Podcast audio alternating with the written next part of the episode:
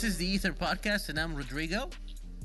And this is Ryan. Today we are talking about uh, the prophets, and more specifically, we are demystifying the prophets, Ryan. And uh, the reason why I say that is because there's a lot of mystery that generally surrounds uh, the prophets, and uh, a lot of it has to do with what we think a prophet is. But actually, what we think the prophets are many times actually harm our reading of the prophets. And I think in order to read it as uh, the prophets intended it, and certainly as the people that recorded those prophecies intended it, you sort of have to take some of the mystery out of the prophets. And so that's what we're talking about today. Uh, if we are bursting anybody's bubble, we apologize. But we're actually doing this because, believe it or not, sort of taking the mystery out of the prophets uh, makes the reading of the prophets a, I think, a lot more meaningful, and b, a lot deeper, and c, I think more than anything, it helps you understand God more. Yeah. There's so much confusion, I think, around the prophets. And even still, when I think about prophets, I think about these guys that would predict the future. I would think about guys who um, did really weird things, like lay in the middle of the town square and wrap themselves up with belts to symbolize things. Um, they'd wear certain kinds of clothing to make a point. Things that I have a hard time putting into modern day circumstances and imagining somebody doing that nowadays. It's just hard to, to kind of put them into our modern context. Right. And I think, you know, those things that you mentioned certainly are the things uh, that stick to our minds.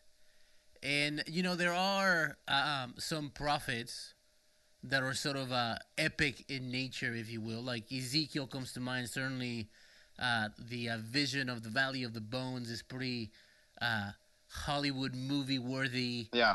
Uh, some of Daniel's prophecies make for great, uh, great reading and sort of the, the position that he's in and being with the king and and that's all of that stuff. It's it's super. It's a good read. It's interesting. It's exciting. But one of the things that I think, if you really look at who the prophets were, they're actually kind of boring, Ryan. okay. Because, but because, and I and I do want to again reiterate. Demystify this for me. Yes, there there are some epic passages and some weird things that happens with the prophets. However, the majority of them, and the majority of what they say, is pretty like everyday common stuff. And one of the things that I think we need to realize when it comes to the prophets is the prophets didn't come to uh, invent anything. They're not. They're just alluding to the law and to what uh, Israel is supposed to do. They don't come to clarify any false teaching per se. Uh, you know, one of the things that they do do is they address Israel's, and you're going to learn a new word today, our dear uh, Ether podcast audience. They address their orthopraxy, which, as opposed to orthodoxy, orthodoxy is uh, proper beliefs, orthopraxy is proper ethics in living and in religious practices. And most of what the prophets come to address has to do with how Israel lived. Uh, you know, some of the things that come to mind is when Isaiah says, like, hey, these people honor me with their lips, but their hearts are far from me. Or um, there's a passage in Ezekiel that I love in which uh, God tells Ezekiel, is like, listen, these people are going to listen to you, right? They're going to listen to you eagerly, but they're not going to do anything that you say. Mm-hmm. And he goes as far as saying like your voice to them is like the sweet song of a poet or something like I'm paraphrasing. But God basically makes the point of like, hey, these people are going to listen to you, Mm-hmm. but they're not going to do what you ask them to do. And by and large, what the prophets came to address, the majority of it is pretty boring. Like they come and they go like, "Hey, you haven't been doing what you're supposed to do, and something bad is gonna happen," which leads me to the other part of of, of the prophet that I think is super important to understand, and that also uh, takes the mystery out of them, because we tend to think of prophets in terms of like they come to tell the future. Mm-hmm. But actually, again, the majority of what they come to say should have been a very natural conclusion of how Israel was living. Yeah. What I mean by that is that almost everything the prophets say has to do with the covenants that God made with Israel. Right. And just to put it very simply, the covenant of the law, which basically God says, like, hey, if you do what I tell you to do, I'm going to bless you. And if you don't, I'm going to curse you. One of the curses being that you're going to lose your land. And so, even when Isaiah and Jeremiah and the other prophets come and go, like, hey, Israel, you're about to be punished, this should come, like, this consequence is not something that, like, is not original content. You know what I mean? Like, Shouldn't have they're not anybody. putting out anything mysterious or crazy. Yeah. They're just saying like, "Hey, God has told you before that if you live this way, you're gonna lose your land, and I'm just here to tell you your time is coming." Yeah. Yeah, shouldn't have surprised anybody. Yeah, the uh, the mental picture I have of the prophets is of like like a fountain. And so the the Hebrew word for prophets is nevi'im, which means to to to bubble forth or to to speak out where everything that they're saying is not of their own creation. It's not of their own design. It's not of their own invention, but it's everything that God wanted them to say. I want you Right. to say this to my people. I want you to communicate this message to them. I want you to bring out this reminder.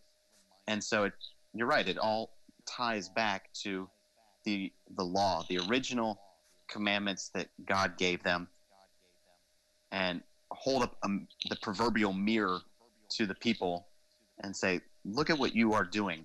Look what God has told you. Look what you are doing. The the the orthopraxy that you have, and compare it to what God has already called you to do." And I think if people were able to to sit back and reflect themselves, you're right. It's it's probably a very natural conclusion that many of them would have come to themselves. Um, I think that they do live that that they still maintain in our minds that bigger than than larger than life kind of personality as you think about some of these guys and some of the outlandish things that they did that the message would have come from the law that they'd already heard for years and years and years Right. And I don't uh I don't want to make it seem like I'm making the prophets to out to not be a big deal because they are. I think one of the things that we need to realize is they're they're a big deal in a different way than we usually assign to them okay because I think the other thing, and I think, and again, and we've talked about this before in other podcasts and all throughout this series on how to study the Bible. Uh, the Bible wasn't written for us today as we sit here uh, talking into microphones. Uh, it wasn't. It wasn't written for us. It was written for other people. Uh, at a particular point in time and for a particular occasion, and that is extremely true for the prophets because most of the time they address a future that is near. And obviously, there's exceptions to that.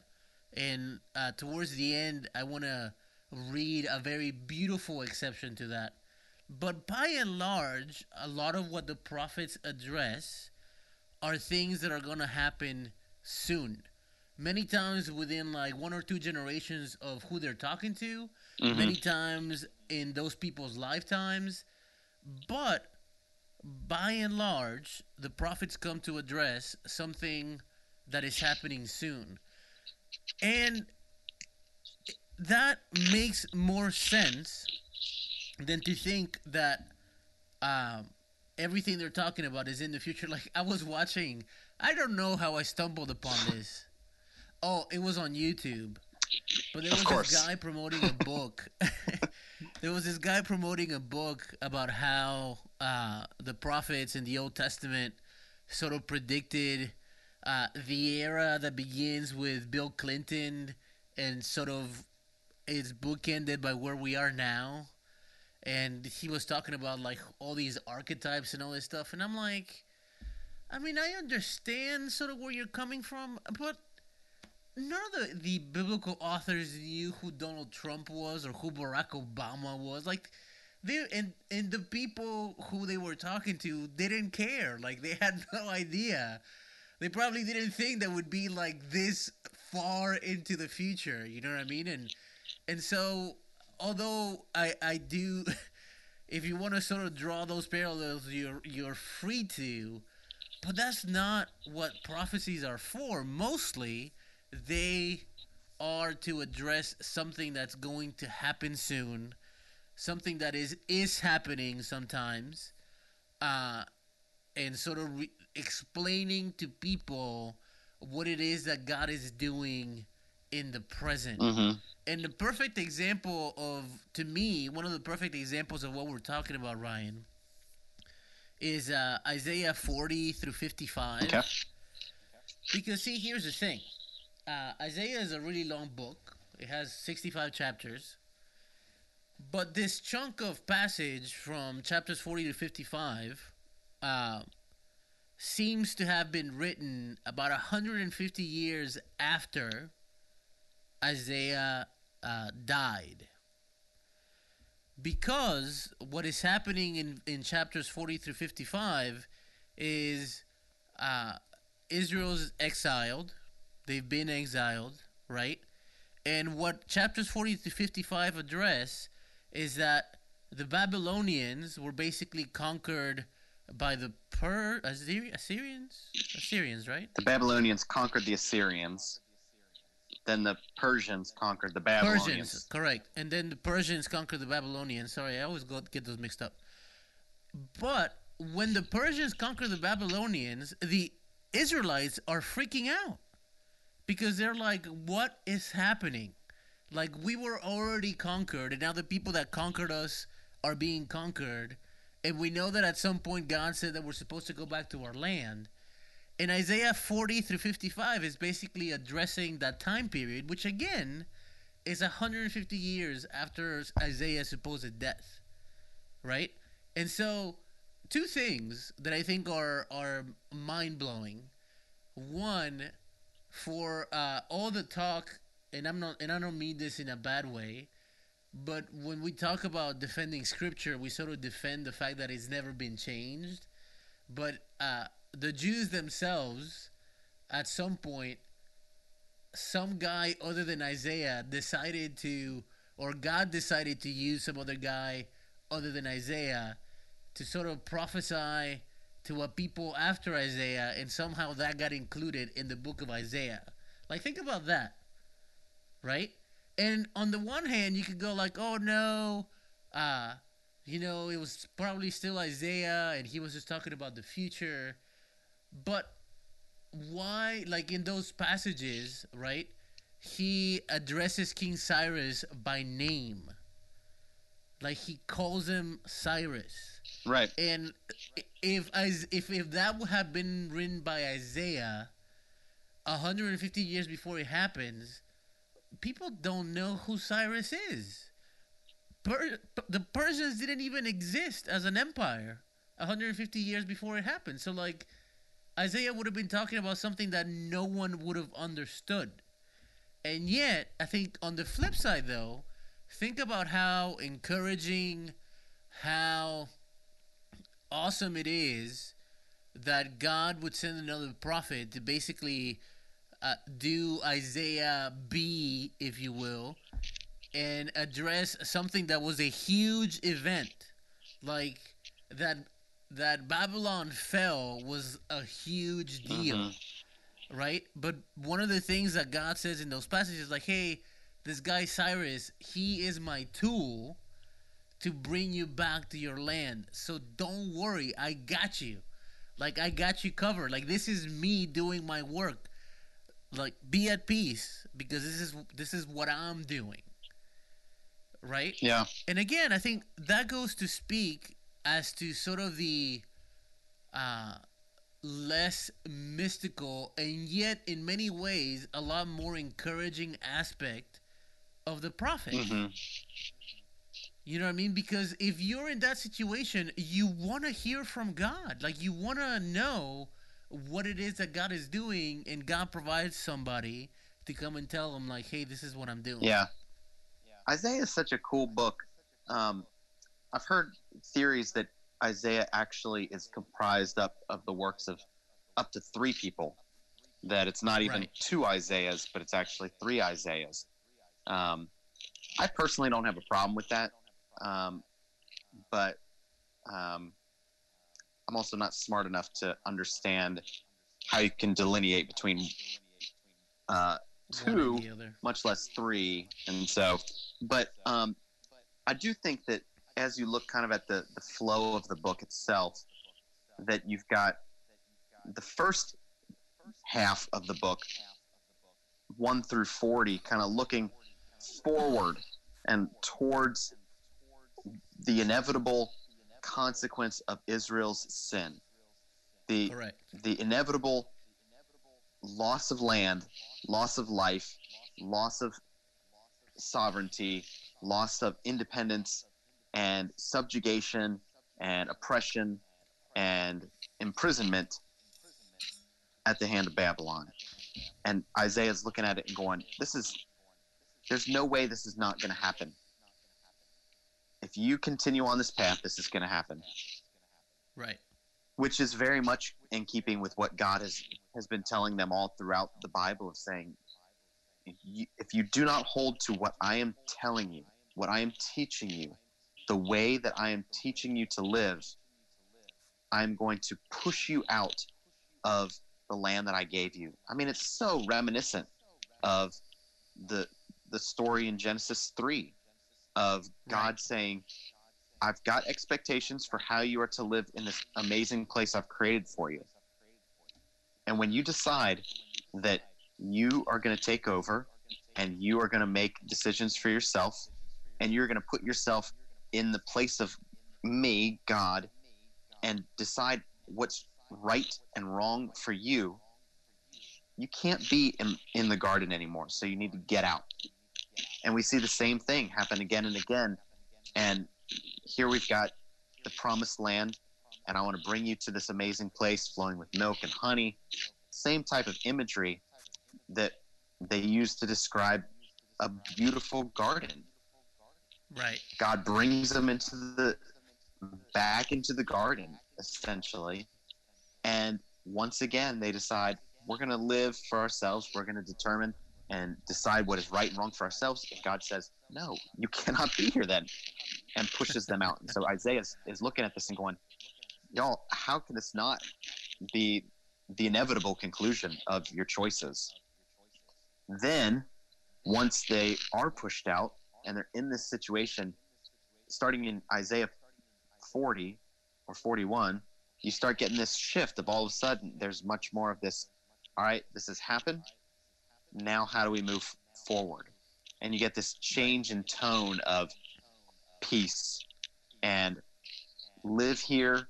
Let my peace, let my um, my desire for healing, my hope for um, renewal be amongst you, amongst the people that you are living among. Um, and you see that message going out from several of the the prophets, including Isaiah and Jeremiah, of stay where you're at, take up residence, live there, let my peace dwell among you. but we're also going to look forward to this next stage as well. And all of that is keeping with the original message of I've got a plan to to bring you back to the garden, to restore what I created in the beginning. And it's not to to leave you scattered in the wind. It's not to leave you out by yourself. It's not to punish you continually. I have a desire for you to be with me, and I want to bring you back. Um, and this is yes. what you're in now is an inevitable consequence of your decision to leave me. Now I want to bring you back. Um, and it's there are those mystical passages that are a little confusing if you're not tied into some of the historical context of the day, and even right. uh, can really throw you off as you start thinking, "Oh, this must be about the future. This must be about something crazy." And I think that there are those those uh, prophecies that are looking far out into the future. You've got the messianic prophecies about Jesus who isn't going to come for another 800 years.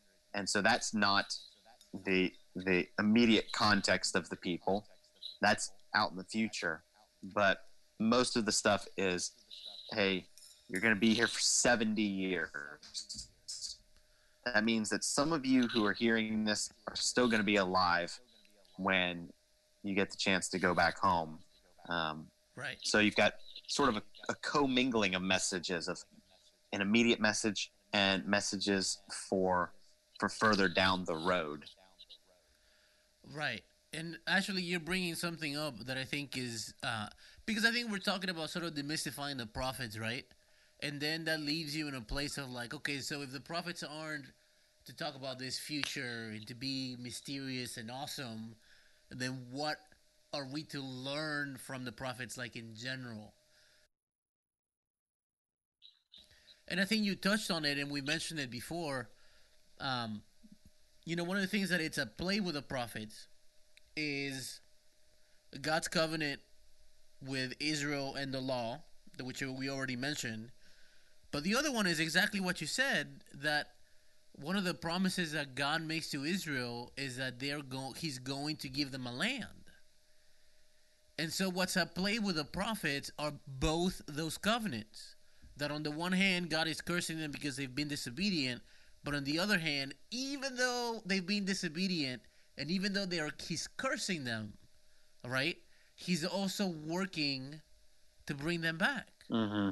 and that points to uh, so much good that is in God, right? Because again, I think a lot of times we read the Bible and we lose sight of the fact that ultimately the Bible is supposed to teach us about God. Right. Right. And one of the, I think one of the most um, difficult things when reading the Bible is to sort of keep the big picture in mind. And the big picture of the Bible is God. Like the Bible is telling us, in an overall sense, who God is and the prophets again when you look at them in dare i say in their boringness right they they actually point to like awesome aspects of who god is about his faithfulness and his love and how uh, he really works towards blessing us in spite of uh, the way that we treat them. And and you know, I don't want to repeat everything that you said because you you nailed it on the head. Like God, uh, this whole time is working to give His people their land back, and um, you know, it's interesting because I think the the the one part that we can really find encouraging about the prophets in in uh, in an oracle sense if you will, is the stuff uh, that the prophets rarely uh, talk about that hasn't come true even in our time. And I, I wanted to bring up this example because it's a perfect example of what we're talking about in um, uh, sorry, Isaiah 54. Listen to this, Ryan Novak. Bring it on. This is basically God saying what we just talked about, right? That He's going to bring that He's going to bring them back. But listen about how he talks about this. All right, it says, uh, all right, I'm not. Gonna, I could read the whole thing, but I'm I'm gonna refrain. Uh, and again, this is a little segment in our podcast that we like to call reading. Uh, this is Isaiah 54, verse 8. It says, "In a surge of anger, I hid my face from your from uh, from you for a moment, but with everlasting kindness." I will have compassion on you, says the Lord, your Redeemer. To me, this is like the days of Noah when I swore that the waters of Noah would never again cover the earth. So now I have sworn not to be angry with you, never to rebuke you again. Though the mountains be shaken and the hills be removed, yet my unfailing love for you will not be shaken, nor my covenant of peace be removed, says the Lord who has compassion on you. Afflicted city, lashed by storms and not uh, I will rebuild you with stones of turquoise, your foundation with lapis lazuli, which is a precious stone. I will make your battlements of rubies, your gates of sparkling jewels, and your walls of precious stones. All your children will be taught by the Lord, and great will be their peace. In righteousness you will be established Tyranny will be far from you. You will have nothing to fear. Terror will be far removed. It will not come near you. If anyone does attack you, it will, be it will not be my doing. Whoever attacks you will surrender to you. See, it is I who created the blacksmith who fans the coals into flame and forges a weapon fit for its work, and it is I who have created the destroyer to wreak havoc. No weapon forged against you will prevail, and you will refute every tongue to, that accuses you. This is the heritage of the servants of the Lord, and this is their vindication for me, declares the Lord. And see, this is this is what's awesome about this. Because if you know the history of Israel, after this, uh, Israel actually falls again. Rome comes and destroys them. So you're sort of left wondering hey, God is talking about how he's going to rebuild the city and it's never going to fall and no enemy will ever be able to overtake it or whatever. So if Jerusalem fell again, what on earth is this? Mm-hmm. Right? And so, sort of, and obviously there's always disagreement among scholars, but consensus, well, most scholars believe and take this passage to be talking about God's kingdom. Like the kingdom that came when Jesus came and that is here, but it's also coming. Like this is talking about heaven basically. Right. And when like God talks about like a kingdom that will never fail, like that's what he's talking about. Like yes, he is talking about Israel, but not necessarily the physical Israel here on earth, but the renewed new Israel that is going to come. Yeah. And so, where I do think uh, we ought to be looking for sort of like these passages that talk about a future that's not fulfilled, and sort of the most, the more oracly mysterious passages and stuff like this. But even when you understand it in the context of but see, this is this is what I'm getting at, right? And I think when you understand sort of the present that the prophets were talking about, when it talks about this kind of future, right? I think it's double encouraging. Yeah, absolutely.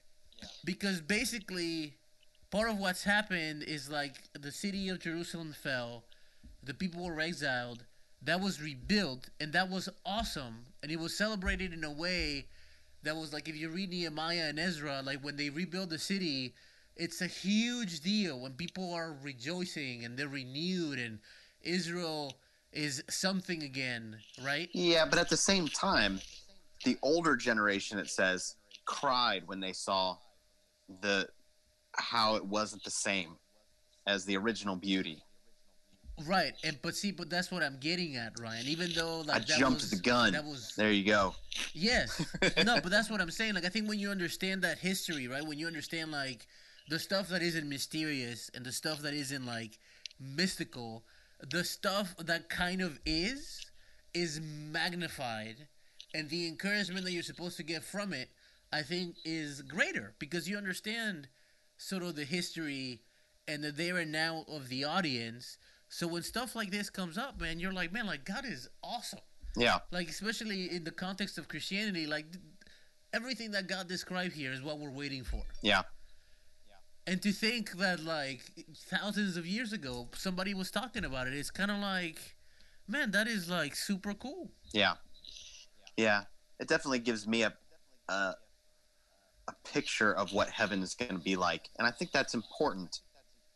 To me, heaven is one of those topics that I love talking about because I feel like it's one of those often neglected topics because Yep. the passages in the Bible are few and far between and they're a little bit they they seem a bit fantastic um, meaning like fantasy um, and so people tend to stay away from them but I think that Right. passages like this just remind me of how amazing it's going to be um, and it excites me. And i think that that's the purpose of that scripture that it's two things. One is that to read a prophecy most of the time the most obvious answer is the right answer. That thinking like Right. oh let's try and come up with some crazy harebrained connection probably not what the prophecy is alluding to. It's probably much more um, obvious than that. But i think also as we talked about before with this shift in isaiah of now in the second half of isaiah you get this message of peace and of hope. What is more hopeful than providing somebody something in the future to look forward to, something to get excited about, something to yearn for, and say the next epic epoch or whatever that word is, the next age is going to be so much greater than this one. And I can I can get through this current age, this current trouble, because I know that the next one is going to be fantastic. It's been promised to me that it's going to be amazing. And I need something, some sort of mental image to hang that hope on. And a passage like this does that. Yeah, absolutely. That is true. So, as we're wrapping this up, Brian, uh, I just want to sort of touch on a couple of things that I think we've said to summarize this neatly, right? So, when you're reading the prophets, right, uh, I think we ought to read it with a more down to earth perspective. And again, I think that sort of like because I've had this conversation with people before, and a lot of times they seem very deflated by what I'm saying, right? But let me liken it to this, and this is how I want to close, right? Uh, and I want to talk about my mom, which comes up often. She does. in this uh, here podcast. She does. So, and before I say anything, let me preface this by saying that I love my mom. My mom's a great woman. I think that this preface and warning comes with, with every mention of your mom as well. Yes, my mom is also a very fiery person. So most of my upbringing, uh, there was a lot of yelling, Mm. right? And uh, and on the one hand, it taught me to respect my mom because we wanted to avoid the yelling. But on the other hand, with time, right, uh, the yelling uh, lost its effect. That because everything was a big deal, right? Then eventually nothing's a big deal Right. right? And so I say that to basically say this if all the prophets talk about is a future that hasn't been fulfilled yet, then it's almost like what read them for? What would you like? What encouragement are you to necessarily draw from them? What uh, what insight if it's talking about something that never applies to us? If if it's talking about something that we that we can't really understand, or if it's talking about uh, if if you're an Israelite thousands of years ago and there's this prophet talking to you, and if he's talking about something that doesn't make any sense, like why would you ever hear him, right? Right. Now, all that being said, and all the things about the covenants that we brought up, and and sort of like what the prophets are really there for, and orthopraxy and all that stuff. Again, I think when you understand all of those things, when you approach the prophets with more of a down to earth perspective, when there is something that is amazing, when there is something that is talking about a future not yet realized, when there is something that's talking about heaven, I think it's so much better. It deepens our understanding of God's promises and His faithfulness and His love for us. And even like how the scripture that I read said, is like, hey, He can be angry for us for a while, but what we get is His everlasting compassion. Like, how awesome is that? Mm-hmm. You know what I mean? And I think, if anything, what I wanted to do with this podcast is, again, demystify the prophets, but for the sake of really deepen, deepening our understanding of what they really came for, which is to uh, correct uh, and try to have people correct the way that the, they, they lived, and at the same time, talk about a comfort that many of them were, were not going to experience, but yet that God, out of His compassion, not because they deserved it, right? But out of His compassion, He was going to make happen. And in the end, that's the gospel. Mm-hmm. So, unless you have anything to add, Ryan Novak, with that thought, we will close this podcast. Uh, we want to thank you for listening, and uh, hopefully you really enjoy this. Uh, we I have really enjoyed doing this whole uh, uh, how to study the Bible series, and hopefully you have too. If you want to get in touch with us for any questions or feedback, uh, you can do so through social media at EtherMMC on Instagram and Facebook, and also you can find us on YouTube. And thank you so much for listening, and we'll catch you on the next one.